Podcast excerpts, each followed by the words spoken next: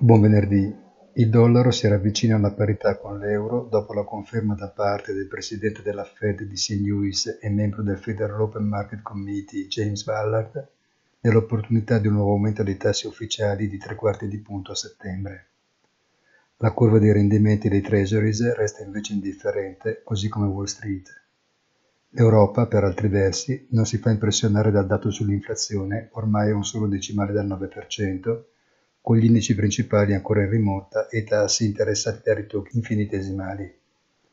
Ormai anche la terza settimana di agosto volge al termine e il quadro apparentemente robusto resta intatto. Un buon fine settimana e come sempre nel tardo pomeriggio di oggi il punto della settimana sul nostro sito easy-finance.it.